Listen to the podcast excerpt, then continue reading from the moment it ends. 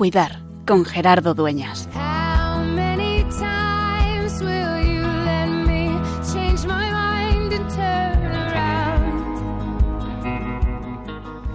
¿Cómo pasa el tiempo?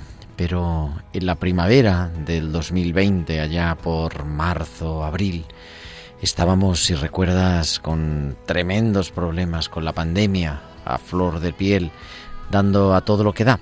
Y uno de los problemas que teníamos y también que padecíamos en los hospitales, en las residencias de mayores, en el acompañamiento a todas las personas que estaban sufriendo era el tema de los equipos de protección individual. Aprendimos que los EPI es equipo de protección individual, esa protección que todos aquellos que podíamos estar en contacto con personas contagiadas con el coronavirus, con el COVID, SARS-CoV-2, con el COVID-19, necesitábamos eh, tener para no contagiarnos y por lo tanto también para no ser vectores de contagio.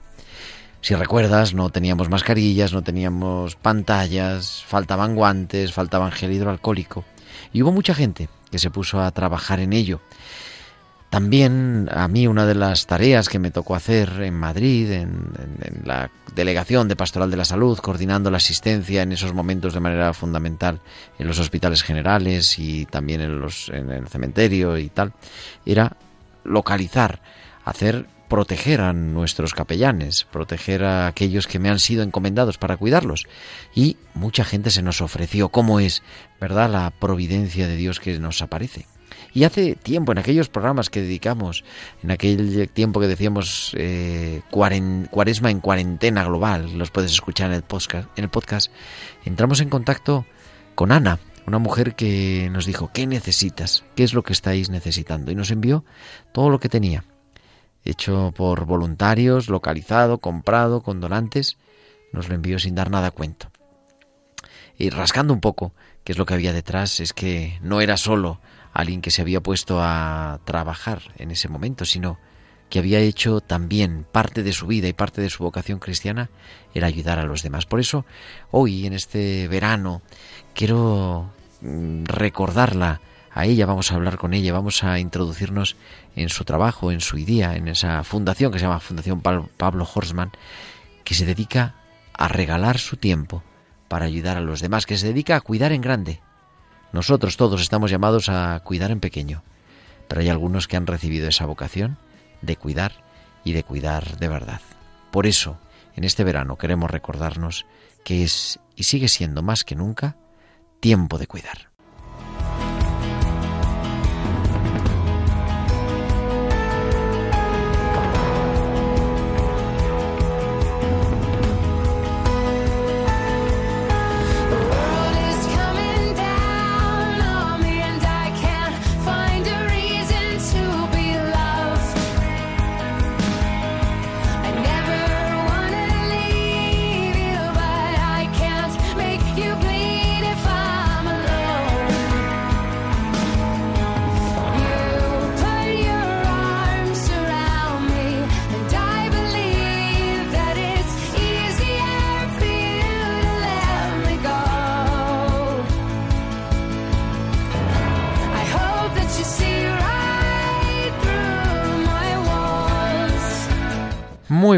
Tardes, queridos amigos de Radio María. Soy Gerardo Dueñas y esto es Tiempo de Cuidar. Estamos en Radio María desde los estudios centrales de Radio María Madrid en este verano estamos viviendo del 2021, acompañándote cada martes de 8 a 9 de la tarde, de 7 a 8 en Canarias, en el programa de Pastoral de la Salud de Radio María, en el que también y de manera especial en este verano estamos contando con personas que se dedican a cuidar y que por eso su testimonio nos impulsa, nos convence y queremos hablar con ellos.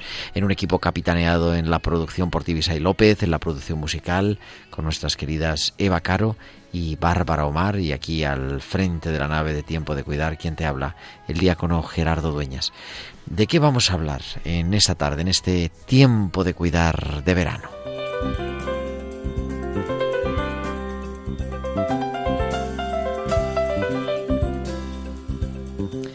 Pues vamos a hablar de lo que te decía al principio, vamos a hablar con una mujer que es una campeona del cuidado, una campeona de la solidaridad, que es Ana Sendagorta, que preside una fundación, la Fundación Pablo Horsman, y vamos a compartir con ella, vamos a tener como siempre también nuestra tertulia con Lorenzo y Forero, con Miriam Vicente y muchísimo más, por supuesto, los hospitales con alma y las pinceladas de cada semana que nos acompañen. Y queremos, como decimos todas las semanas, no solamente que nos escuchéis de donde estéis, desde la playa, desde el mar, desde la cama del hospital o desde vuestro piso en la ciudad, sino que también os pongáis en contacto con nosotros a través de vuestros comentarios en nuestro correo electrónico. Nos encanta recibir vuestros correos en tiempo de cuidar arroba radiomaria.es, tiempo de cuidar arroba radiomaria.es y también a través de las redes sociales nos podéis seguir. En Facebook somos Radio María España y en Twitter arroba Radio María Spain. Y podéis publicar vuestros comentarios con el hashtag en Twitter almohadilla tiempo de cuidar. Y también nos podéis enviar vuestros mensajes durante la emisión del programa nuestro WhatsApp del estudio y así os podemos leer en este momento al 668 594 383. Contadnos desde dónde nos seguís, de dónde nos estáis escuchando, si desde el coche, desde la piscina o desde lo que sea, porque es una manera también de saber que estáis ahí al otro lado, que también el tiempo de cuidar es para vosotros, así que, como siempre, una tarde más, comenzamos.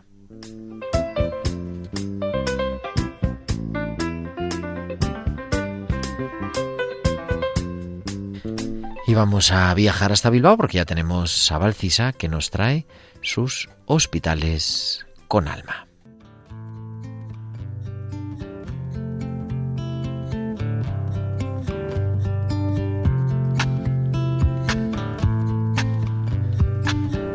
Y esta sintonía, como cada semana, nos trae las historias de los hospitales con alma que nos trae Valcisa. Y vamos a recuperar una historia preciosa que hace unas semanas Valcisa nos contó. Así que ya la escuchamos. Buenas noches Gerardo y buenas noches también a todos los oyentes. Zorionak. 8 de la mañana. Tengo que ver a varios pacientes antes de iniciar la jornada. La prioridad es Carmen. Hoy es su cumpleaños. Hace unos días me dijo que iba a ser su cumpleaños y su hijo me preguntó si podría traerle algo de tarta. Por prescripción médica Carmen tendría que poder endulzar su día de cumpleaños en el hospital como fuese. Entro en la habitación y le digo, Zorionak, que es felicidades en euskera. Tengo la suerte de ser la primera persona en venir a verte y desearte un feliz cumpleaños. Sonríe y con una voz serena me dice, lo que me gustaría que me regalasen hoy es que alguien me diga que voy mejor. Me quedo sin palabras. ¿Cómo puede ser que una mujer de unos 64 años desee por su cumpleaños que algún profesional le diga simplemente vas mejor. Yo hubiese pensado que diría algo como que me den el alta, que pueda estar con toda mi familia, que esto se acabe. ¿Prefiere algo de un profesional antes que de su familia?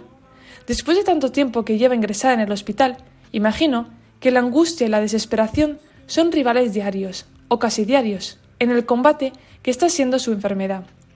Saber los regalos que tiene, su familia no le abandona en ningún momento. Está viva. Sabe que las cosas materiales tienen caducidad. Ella simplemente busca agarrarse a cualquier atisbo de esperanza para que sus días sigan teniendo sentido. Alguien que la impulse en seguir por el mismo camino de rehabilitación a pesar de no ver claro el horizonte. Quizás nosotros también nos encontramos angustiados al no tener una orientación clara para nuestra vida, Pararse a pensar sobre lo que da sentido a nuestro origen, nuestro camino y nuestro futuro implica ponerse de forma activa enfrente de nuestra conciencia para descubrir nuestra fuente de vida y seguir, como Carmen, viviendo los días con la mayor paz y serenidad posibles, con la esperanza de alcanzar la felicidad verdadera. Entro algunas horas más tarde, la habitación huele a flores. Ya le he dicho que va mejor. Puede salir a pasear. Hasta la semana que viene. Pues hasta la semana que viene, Valcisa, como siempre. Gracias por recordarnos este cumpleaños de Carmen, que nos llena también de ilusión y de pasión.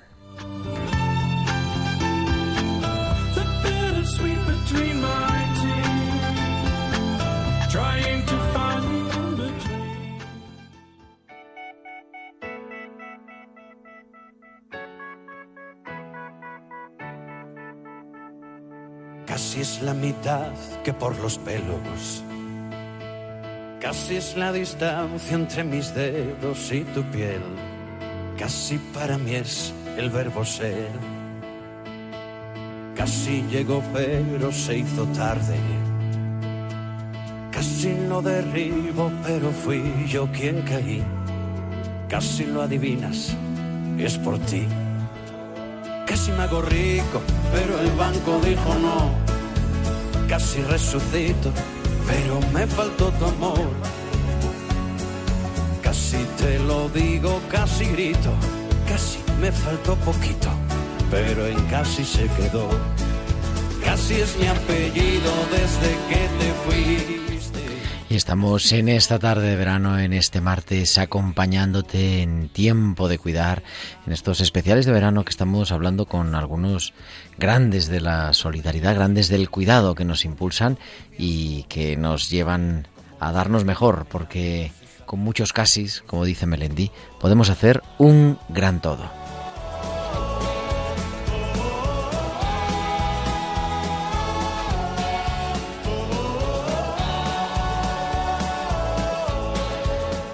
Y una de esas personas que te decía al comienzo del programa y que tenemos ya al otro lado de la línea es Ana Sendagorta. Ahora la presentamos, pero como estáis esperando hace un ratito, la saludamos ya. Ana, muy buenas tardes.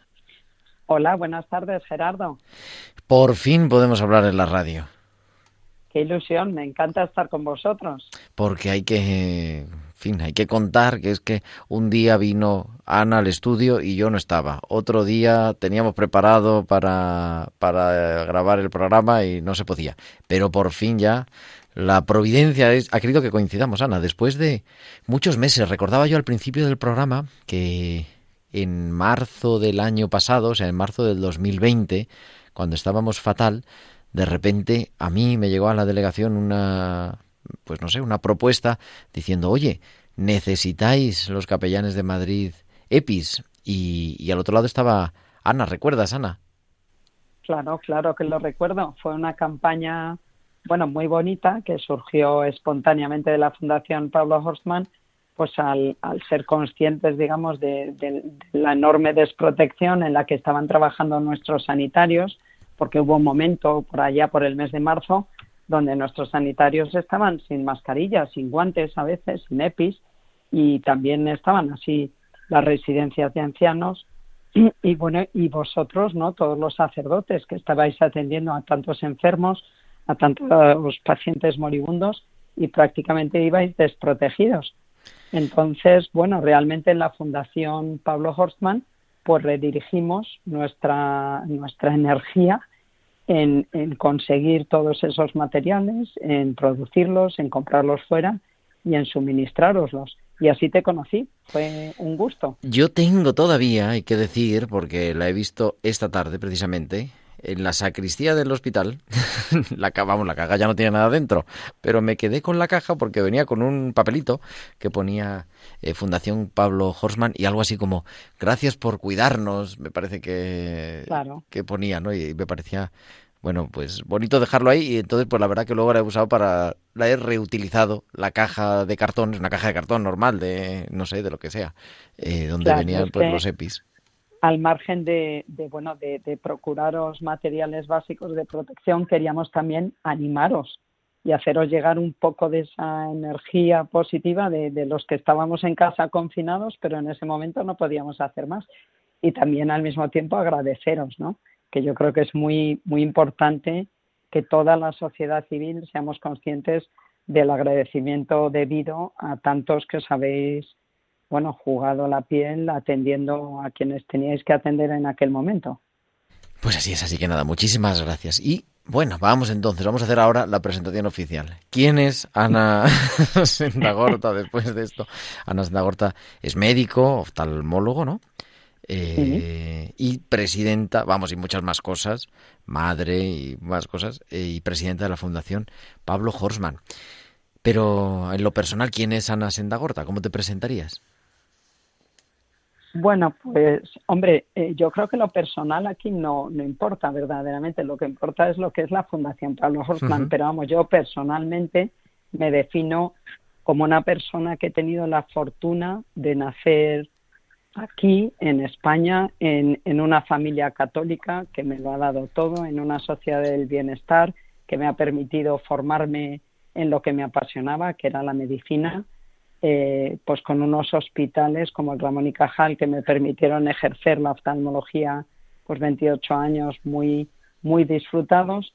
Y bueno también me definiría porque eso cambió mi vida sin duda como como una madre de cinco hijos eh, cuyo cuarto hijo Pablo pues sufrió un accidente a los 12 años. Y cuando Pablo nos dejó pues pues mi familia quiso constituir y fundar eh, esta Fundación Pablo Horstman, que yo creo que es lo que puede interesar a. Sí, sí, pero digo para porque- poner en contexto un poco, ¿no? O sea, Sí. ¿por qué? Que no es nada más una idea, sino que viene eso de toda Claro. una historia de una persona y además Pablo es el nombre de la fundación, que era tu hijo. Exacto. Sí, sí, porque, bueno, quisimos en el momento del accidente de Pablo, esa misma noche, eh, pues mi marido Peter y yo, eh, inspirados un poco en, la bondad, en la generosidad de Pablo, en tanta alegría que nos había conferido el, el, el disfrutar con él pues sus 12 años de vida, pues quisimos en ese momento ya fundar una, una fundación que bueno que llevara pues eso confort alegría esperanza consuelo a los más necesitados y hacerlo pues en memoria de Pablo no y como yo siempre digo no solo con el recuerdo de Pablo sino con él de la mano. O sea yo mm, le tengo muy presente como creo que ocurre a cada madre que ha perdido un hijo no y, está en mi día a día y pues sin duda ha marcado mi digamos mi dedicación en esta fundación. Así que es una una inspiración permanente Pablo. Una fundación que se dedica a muchas cosas. Yo estoy, vamos, he visto un precioso dossier que nos habéis enviado y también una página web mm, ideal que yo invento a nuestros oyentes a que puedan entrar. Además es muy fácil, fundacionpablo.org. Fundacionpablo.org porque Horstman es más difícil de escribir, entonces habéis puesto la página Fundación Pablo. había que simplificar Y dice, bueno, trabajamos para que cada niño en situación de vulnerabilidad en algunos de los lugares más desfavorecidos del mundo reciba alimentación, educación y atención sanitaria. Son como las tres patas ¿no? de, de la actividad de la Fundación. La alimentación, Exacto. la educación y la atención eh, clínica. eso es es Y- decir cubrir un poco las necesidades básicas para que puedan desarrollarse y, y, bueno y tener una vida digna y construir su futuro no porque sin, sin sanidad no funciona, sin alimentación no funciona, sin educación no funciona. Y trabajamos en regiones tan míseras, tan digamos marginales que realmente pues faltan faltan colegios, falta falta sanidad muchísimas veces al empezar nos hemos encontrado con que no había ni siquiera un centro de salud cercano, ningún tipo de asistencia médica. Estáis fundamentalmente, vamos, aparte de la labor de concienciación en España, pero fundamentalmente en África, en Kenia y en Etiopía, ¿verdad? Sí, exactamente. Ahí es donde desarrollamos nuestros proyectos. ¿Y en qué consiste? Porque creo que hay divers, vamos, diversas campañas, aparte también, claro, relacionadas en parte con la oftalmología, pero no solo. No, realmente, eh, digamos que yo ejercí como oftalmóloga cooperante y, y durante cinco o seis años eh, pues me dediqué a, la, a hacer campañas contra la ceguera, Ajá. íbamos a operar cataratas, eh, montamos un grupo de, de solidaridad con, con amigas oftalmólogas, ¿no? Y, y montamos una unidad de oftalmología, intentamos pues llevar, digamos, el tratamiento de seroftalmía y tracoma a toda una región y comencé así, pero eso fue previo a la etapa de la fundación.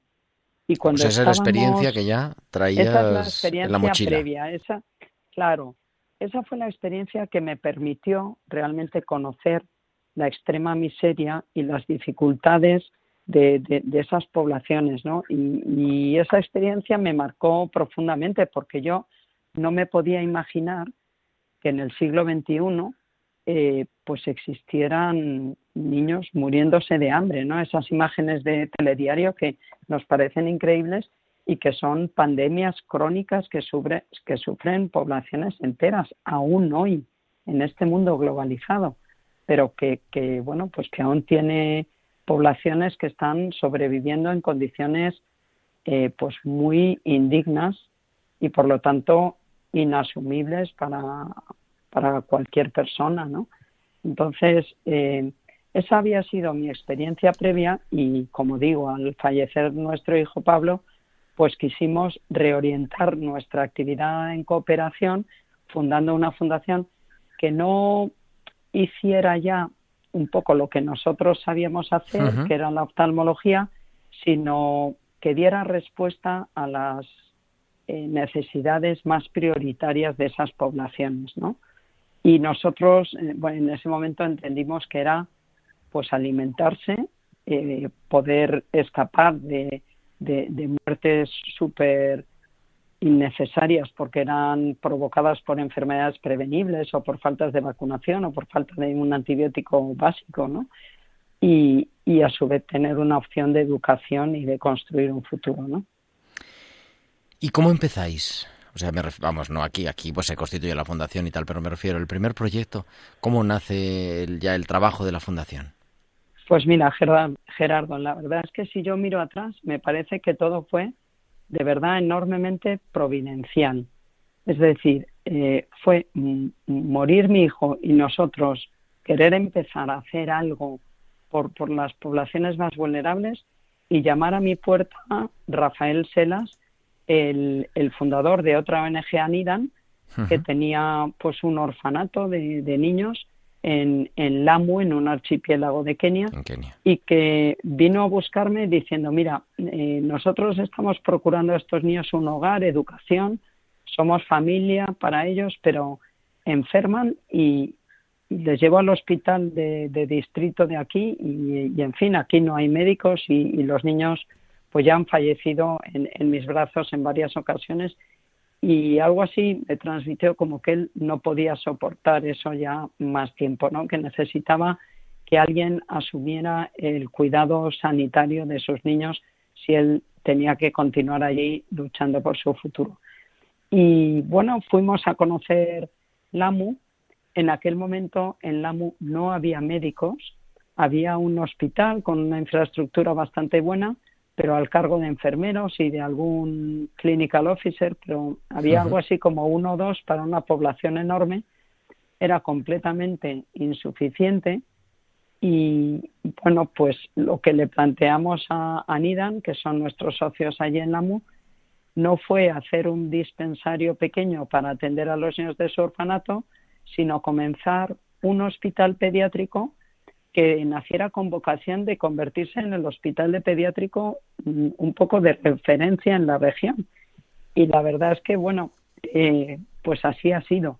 Es una historia bonita porque empezamos muy humildemente con unos recursos muy básicos, ¿no? Con, claro. con la ayuda de, de amigos, de nuestros eh, colegas médicos, de, de familiares, pero bueno, pues abrimos primero consultas externas, luego pusimos ingresos, luego nos fuimos especializando, ampliamos algo el hospital, iniciamos una atención más especializada, empezamos con campañas de subespecialidades que ofrecíamos en las instalaciones del Hospital de Condado, luego firmamos un acuerdo de colaboración con la sanidad pública para que nosotros les formáramos en el área quirúrgica y pediátrica y realizáramos todas las cirugías en su hospital y que a cambio ellos pues absorbían parte de, de nuestros gastos de medicación y, y de algunos salarios.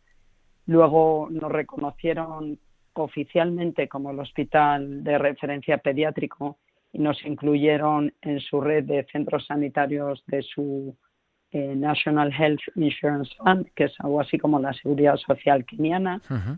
Y bueno, poco a poco, pues lo que empezó como, como una pequeña bueno, semilla, ¿no? O consulta externa, pues realmente se ha convertido en, en un centro que, que ha atendido a más de 300.000 niños ya, pero que sobre todo eh, pues tiene un impacto de formación sobre el personal sanitario, no solo nuestro, sino también público, pues que yo considero que es muy beneficioso, ¿no? Claro. Y nuestra colaboración ahora, por ejemplo, eh, perdona, No, nada, es, un poco para, para, para, para explicar también que ahora nuestra colaboración va más a ayudarles a ellos en el hospital de distrito a alcanzar un nivel de capacitación especializada, ¿no? Y en este momento, por ejemplo, tenemos a una voluntaria ayudándoles a montar la unidad de cuidados intensivos y atendiendo a la planta COVID allí, ¿no? Y en paralelo, pues en nosotros en el hospital pediátrico continuamos con toda la asistencia pediátrica.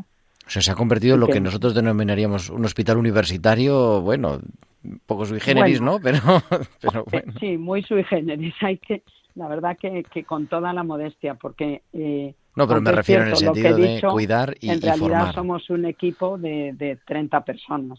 Así que 30 personas cuidando y formando, pero no como un hospital Sí, claro, universitario al uso aquí, que son 3.000 eh, personas empleadas, ¿no? Tengo aquí los, los datos de la memoria que habéis sacado del año 2020. Dice más de ocho, casi 8.000 niños, 7.800 niños atendidos en consulta, ingresos, bueno, toda la gente que se ha tratado. Y hacías referencia al tema del COVID, que me imagino que pues ha marcado también no solo las cifras, sino la preocupación y, y los problemas para este año. ¿Cómo, ¿Cómo se ha vivido? Aunque en África tenemos la idea de que no ha impactado mucho, pero claro, no ha impactado mucho, entre otras cosas, porque no hay Sí. pruebas para saber lo que ha impactado. Bueno, pero fíjate, Gerardo, la verdad es que la, la incertidumbre era enorme, porque todos pensábamos, si llega el COVID a África, impacta en estas poblaciones y aquí no tenemos, eh, no hay posibilidad de, de comprar eh, FPP2, ni, ni EPIs, ni test diagnósticos, eh, no hay posibilidad de, controlar a la población y, y si les impacta, pues esto va a ser tremendo. Ahí se suma además pues a, a la situación de ya miseria y dificultad que tienen y, hubiera sido terrible. Entonces, la verdad es que nosotros desde un principio lo que hicimos es transferir todo el conocimiento y los protocolos de prevención y tratamiento que se iban haciendo en los hospitales españoles y, y los transferimos, digamos, a los hospitales tanto en Kenia como en Etiopía. Dimos cursos de formación, protocolos, se establecieron un poco pues las mismas medidas que en hospitales de aquí, solo que allí pues las las mascarillas no las podíamos mandar, se interrumpieron los vuelos, se interrumpieron los los envíos y pasaron unos meses pues con con mascarillas elaboradas por ellos mismos, manufacturadas, Caseras allí. eh, haciendo los geles hidroalcohólicos ellos mismos, con fórmulas que les íbamos dando y, y, bueno, con mucho miedo, pero desde luego con la voluntad de seguir asistiendo a todos los pacientes que vinieron. Durante uno o dos meses se restringió la consulta de, revisiones por patologías menores y también por efecto del confinamiento llegaban menos pacientes. Pero mm, debo decir con, con, bueno, con un poquito de orgullo por nuestro personal local keniano y etíope que supieron hacer frente con, con mucha valentía a toda la asistencia que, que, había que dar y la prestaron muy bien. Luego, efectivamente, lo que se demostró es que no había tantos casos de COVID, no hubo tantos contagios. Y fíjate, tú dices que no se han podido medir. Efectivamente, eh, las cifras están claramente subestimadas, seguro. Pero lo que, lo que ha salvado a África, el factor más importante, ha sido la juventud de la población. Claro, la edad media de 35, 38 años, pues hace que, que el COVID haya pasado en una buena medida asintomático. Aquí la, la población en Europa, pues en la media es una población mucho más Claro, envejecida muchos, mucho más. y tenemos muchísima muchísima gente mayor, ¿no? Con lo cual el impacto ha sido enorme. Cuando pudimos llevar FPP2, test diagnósticos, eh, los usamos tanto en nuestros centros como donamos ¿no? a los hospitales públicos de allí. Y lo que comprobamos es que había positivos, no muchos, y todos asintomáticos. O sea que nuestra experiencia, bueno, pues pues ha sido bastante buena con el COVID, digamos, dentro de Dentro lo que, lo que cabe. se puede, claro, dentro de lo que cabe. Pero en paralelo se dispararon, mm, bueno, pues eh, secuelas del COVID que fueron enormes. Por ejemplo, eh, claramente se disparó la tasa de hambruna en Turcana porque los, los niños escolarizados, Gerardo, son los que comen. En Turcana Claro. eh, las familias no tienen alimentos para dar a los niños. Entonces, mandan a los niños al colegio porque allí desayunan y comen y con esas dos comidas el niño pues luego no cena y, con eso va, va tirando. Entonces, cuando el gobierno keniano decretó el confinamiento y el cierre de las escuelas en enero, los niños empezaron a quedarse en sus casas y se dispararon las tasas de malnutrición. Y bueno, nuestras misioneras allí, que tenemos, trabajamos allí con las hermanas misioneras sociales de la iglesia. Y ellas detectaron que efectivamente estaba, estaba encontrándose con muchos casos de niños malnutridos e inmediatamente solicitaron un permiso especial a las autoridades para que les dejaran moverse hacia las escuelas y ofrecer al menos las comidas, aunque los niños no fueran a las clases, pero que fueran al menos a comer. Y, y bueno, pues acompañados de personal sanitario y con, un- con esa excepcionalidad, digamos, de, de autorización específica para esa campaña contra el hambre, pues estuvieron alimentando a 2.300 niños. Pero en ese ejemplo se ve muy bien que el efecto COVID en África, pues lo que ha hecho es aumentar la, la- la tasa de malnutrición, eh, la miseria de las familias que no podían trabajar, más que las muertes por el propio Por COVID, la... ¿no? Claro, por, por esos efectos secundarios. Claro. Oye, Ana, yo te quería pedir, eh, si te quedas un ratito, tenemos la tertulia que se van a incorporar Lorenzo y Miriam enseguida. ¿Te quedas un rato con nosotros y nos sigues contando cosas? Encantada, claro. Pues ahora mismo continuamos y vamos a recuperar también uno de las pinceladas bíblicas que cada semana nos trae nuestra biblista de cabecera, que es la doctora Inmaculada Rodríguez Tornela, directora de la revista Tierra Santa.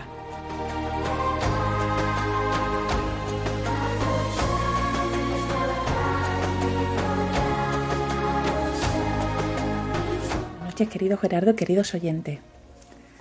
La semana que viene se celebra en todo el mundo el Día de la Mujer, el 8 de marzo. Ha salido en prensa estos días las afirmaciones de una conocida periodista televisiva que decía, y abro comillas, que en la Biblia hay tres mujeres y las tres están sexualizadas. Eva, María, María Magdalena. Y afirma, la mujer es un cuerpo que puede usarse, dicen los evangelios, se cierran comillas. Así que he decidido en las pinceladas de hoy hablaros de las mujeres de la Biblia. Es cierto que casi todos recordamos los nombres de grandes personajes varones, como Abraham, Moisés, David. Bueno, estoy hablando del Antiguo Testamento, ¿eh? Y cierto también que los relatos seguramente los pusieron por escrito hombres. Y eso influye.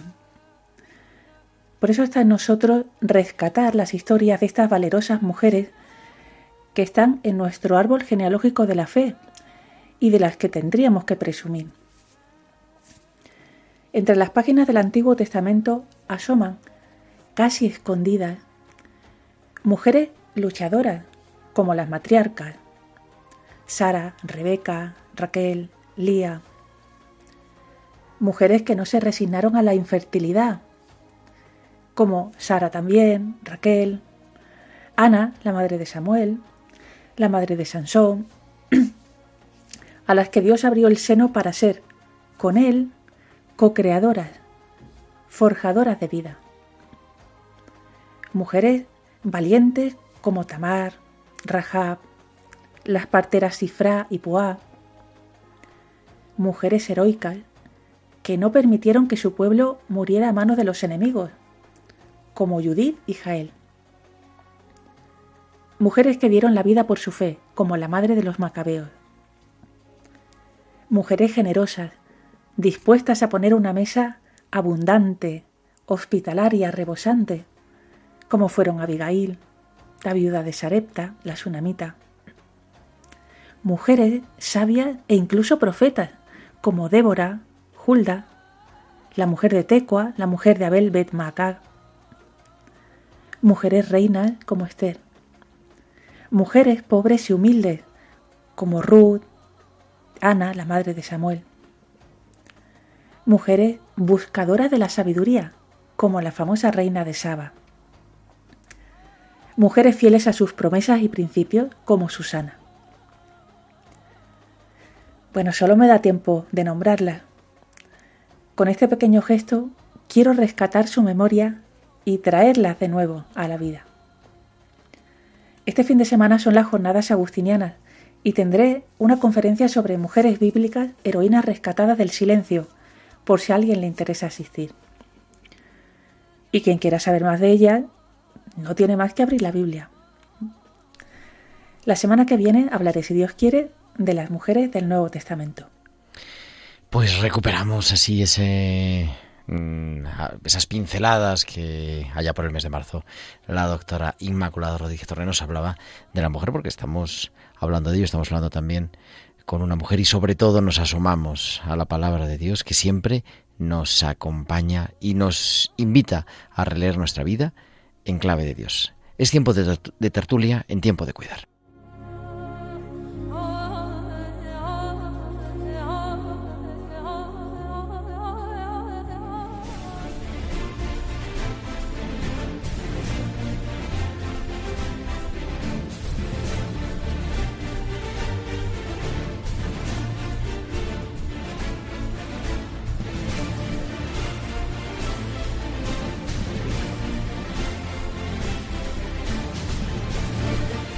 Continuamos en Tiempo de Cuidar en esta tarde de martes en Radio María y con una invitada de excepción que nos está acompañando y que la volvemos a saludar, que es Ana Sendagorta, la, la presidenta de la Fundación Pablo Horsman. Ala, muy buenas noches otra vez, o buenas tardes otra vez.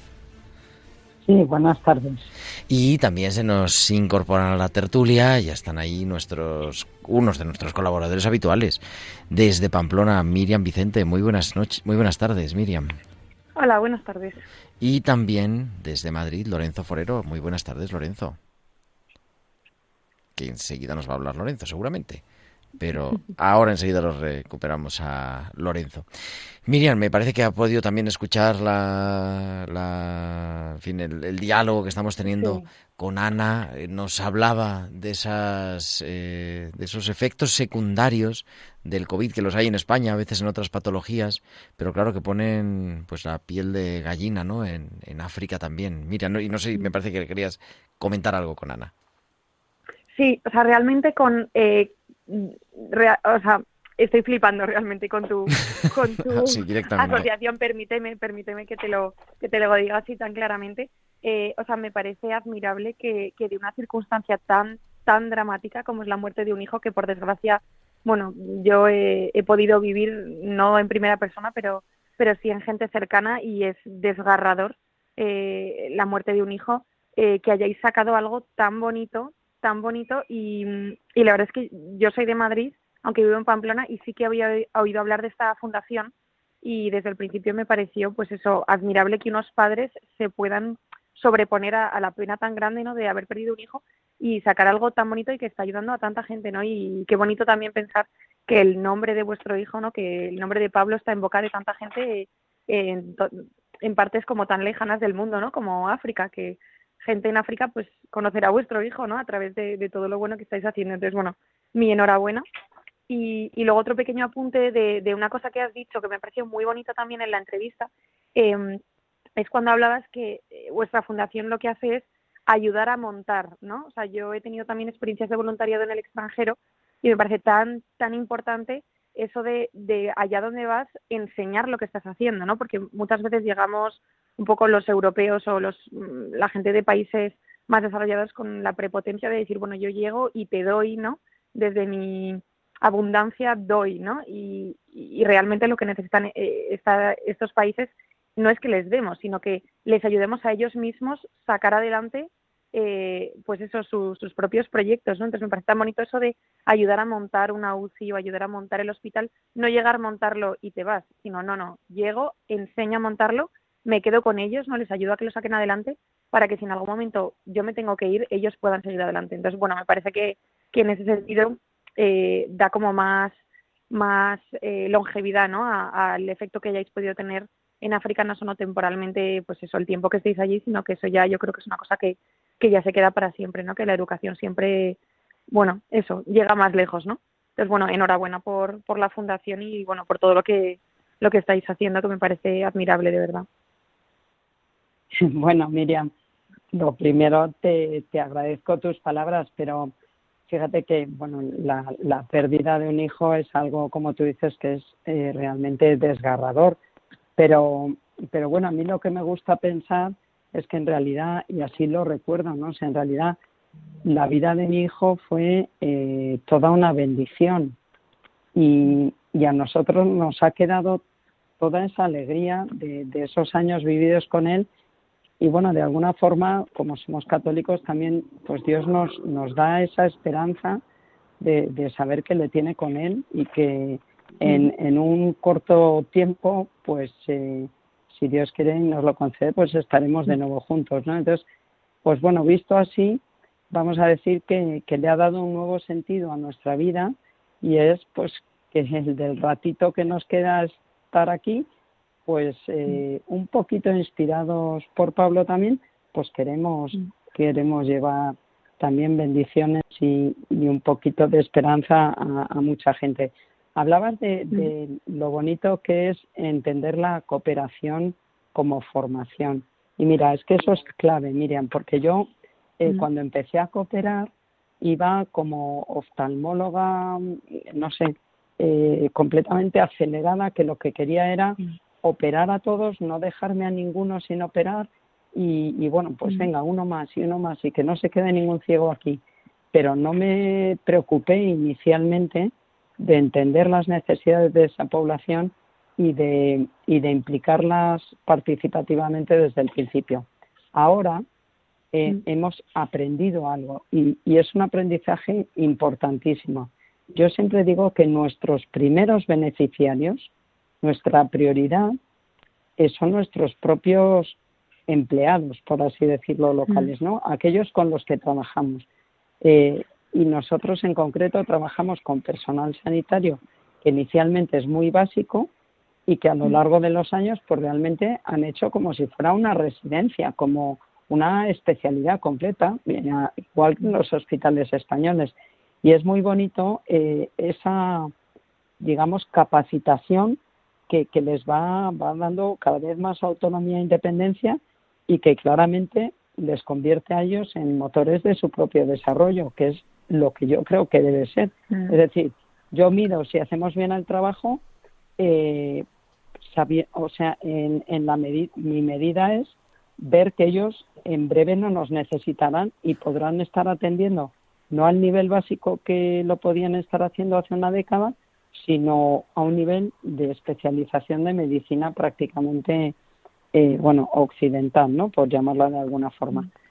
Así que, bueno, pues sí, eso es lo fascinante, ¿no? Colaborar codo con codo y, y con, con toda la modestia, pero, pero bueno, sabiendo que podemos aportarles sobre todo formación y también inspiración y motivación. Qué bonito. Creo que ya está Lorenzo que nos estaba escuchando, pero por alguna razón no nos podía hablar. Buenas. Lorenzo, buenas noches. Buenas tardes, ¿me oye? Te oímos perfectamente. Tienes Ya, ahí yo os oía bien, pero no conseguía que me escucharais. Ana a tu disposición también. Encantado, Ana. Oye, pues yo estaba también, quería Encantado. mm, com- compartir un poco lo que lo mismo que decía Miriam, que es, em, además hilaba un poco con programas anteriores que hemos estado hablando de, de duelo. Eh, pues eh, es una- un, un- un ejemplo de transformación de, de duelo, eh, de sufrimiento en, en algo verdaderamente, en amor, además en eh, fértil y útil.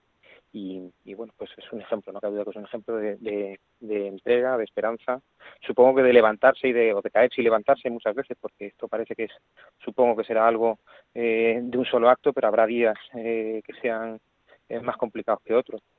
Y, pues quería compartirlo un poco con, con vosotros y también trasladaros un poco la, admiración que produce, ¿verdad?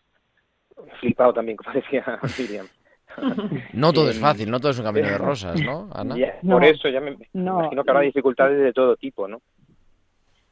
Lorenzo, la verdad es que, a ver, al principio, la verdad es que, aunque lo decidimos en la misma noche del accidente de Pablo, pues los primeros años sin duda fueron duros, porque, porque a ver, yo como madre eh, pues sentía un, un, un dolor y una ausencia tremendos, pero, pero sabía que, que tenía otros hijos por los que luchar y, que lo mejor que podía hacer en memoria de Pablo es, es mostrarle que, que podíamos continuar siendo la familia alegre que siempre éramos y que además con su inspiración podíamos llegar a ser mejores personas. Era el mejor regalo que yo le podía hacer eh, a Pablo y, y bueno, pues eso sin duda me, nos ayudó a toda la familia, ¿eh? el tener como un propósito y, y darle un sentido ¿no? a, a todo aquello. Y bueno, pues yo animo a otras familias que, que hayan podido sufrir una pérdida a que le den un sentido, porque yo creo que Dios eh, permite que pasen cosas, pues, pues para, para algo, ¿no? Para, para hacernos reflexionar, para que pongamos otra vez eh, un poco en perspectiva el sentido de nuestra vida y lo que es realmente importante y por lo que vale la pena luchar.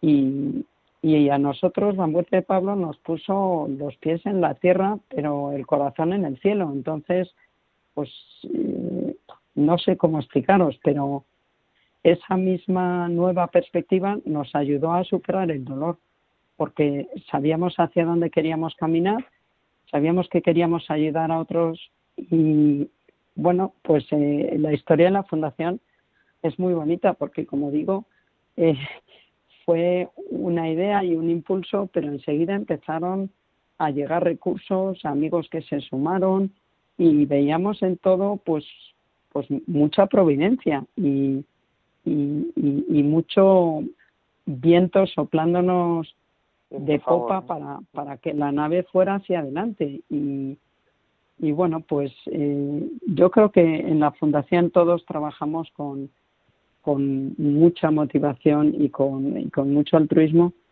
pues por eso, porque sabemos que, que, en fin, que es para bien y que, y que a todos nos ayuda, a todos los que estamos ahí. No solo a mi familia que supera un duelo, sino pues a todos los que también, pues quizás eh, necesiten darle un sentido, ¿no? A todo.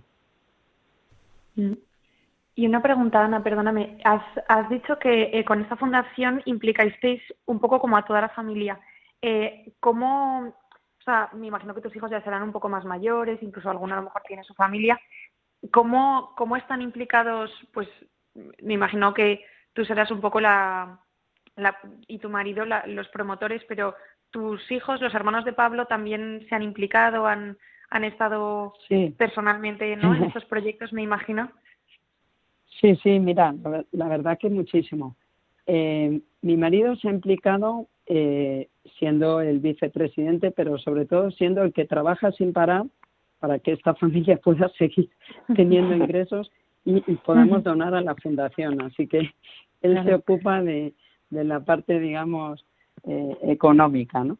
Eh, Yo me he implicado muchísimo porque, bueno, intenté continuar con la oftalmología que me encantaba eh, y en paralelo pues seguía ejerciendo en mi hospital, en Ramón y Cajal, y al mismo tiempo pues iba desarrollando todos los proyectos, pero bueno, en fin, hubo un momento en el que eh, la fundación iba tomando un, un bueno, pues eso, un, una cuantía de proyectos y de trabajo y de tal que era eh, imposible de, de, de compatibilizar, ¿no? Con lo cual yo estoy de excedencia y en este momento no ejerzo y trabajo pues a tiempo completo para la fundación.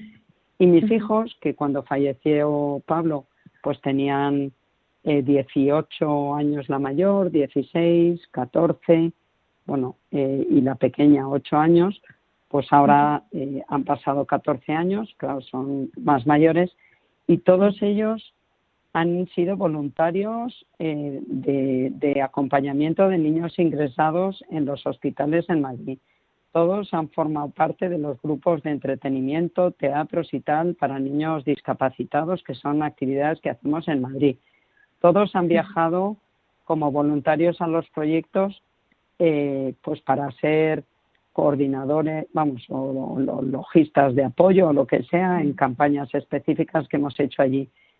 Pero sobre todo, todos están muy, muy concienciados de que, de que nuestra vida está al servicio de los demás y que, que, bueno, pues que en la medida en que ellos pueden, desde sus trabajos actuales ahora, pues siempre buscan hablar de, pues de, de- de estas poblaciones tan necesitadas, de orientar ayudas de sus propias empresas hacia, hacia estas necesidades básicas, eh, pues en este concreto caso de África, pero en fin, que, también podría ser de cualquier cosa. Es decir, yo lo que veo es que están muy sensibilizados con, con la pobreza, eh, muy preocupados de, de humanizar este mundo y, y bueno, también el, el haber organizado tantos eventos juntos, el, el hablar continuamente de proyectos comunes, pues nos ha unido mucho como familia. Esa es otra realidad.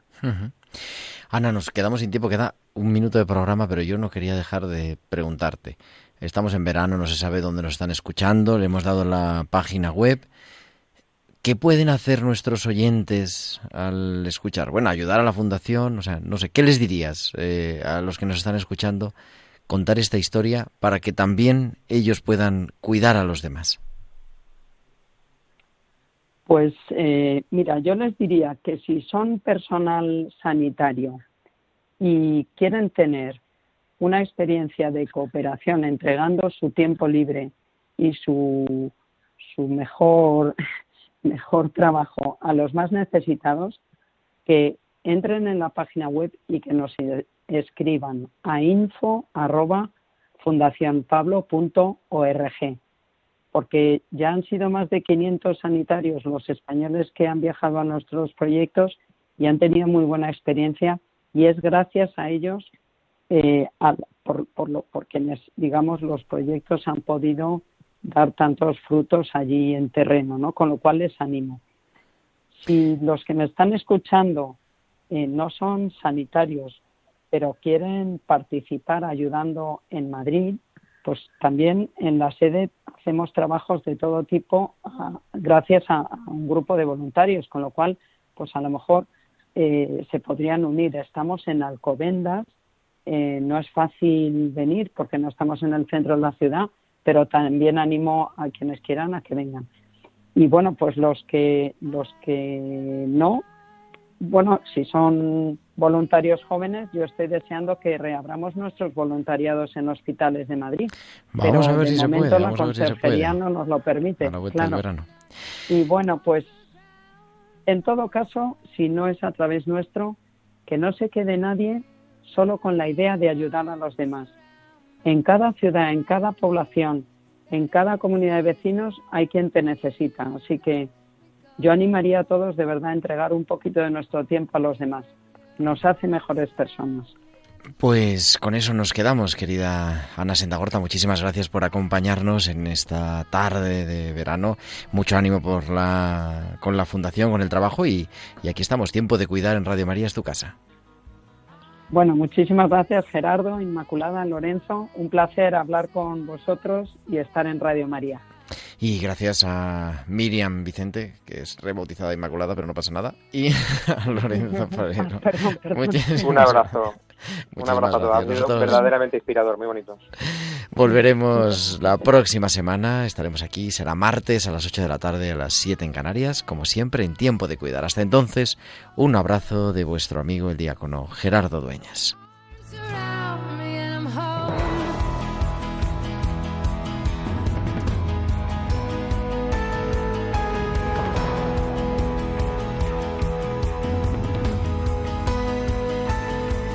escuchado Tiempo de Cuidar con Gerardo Dueñas.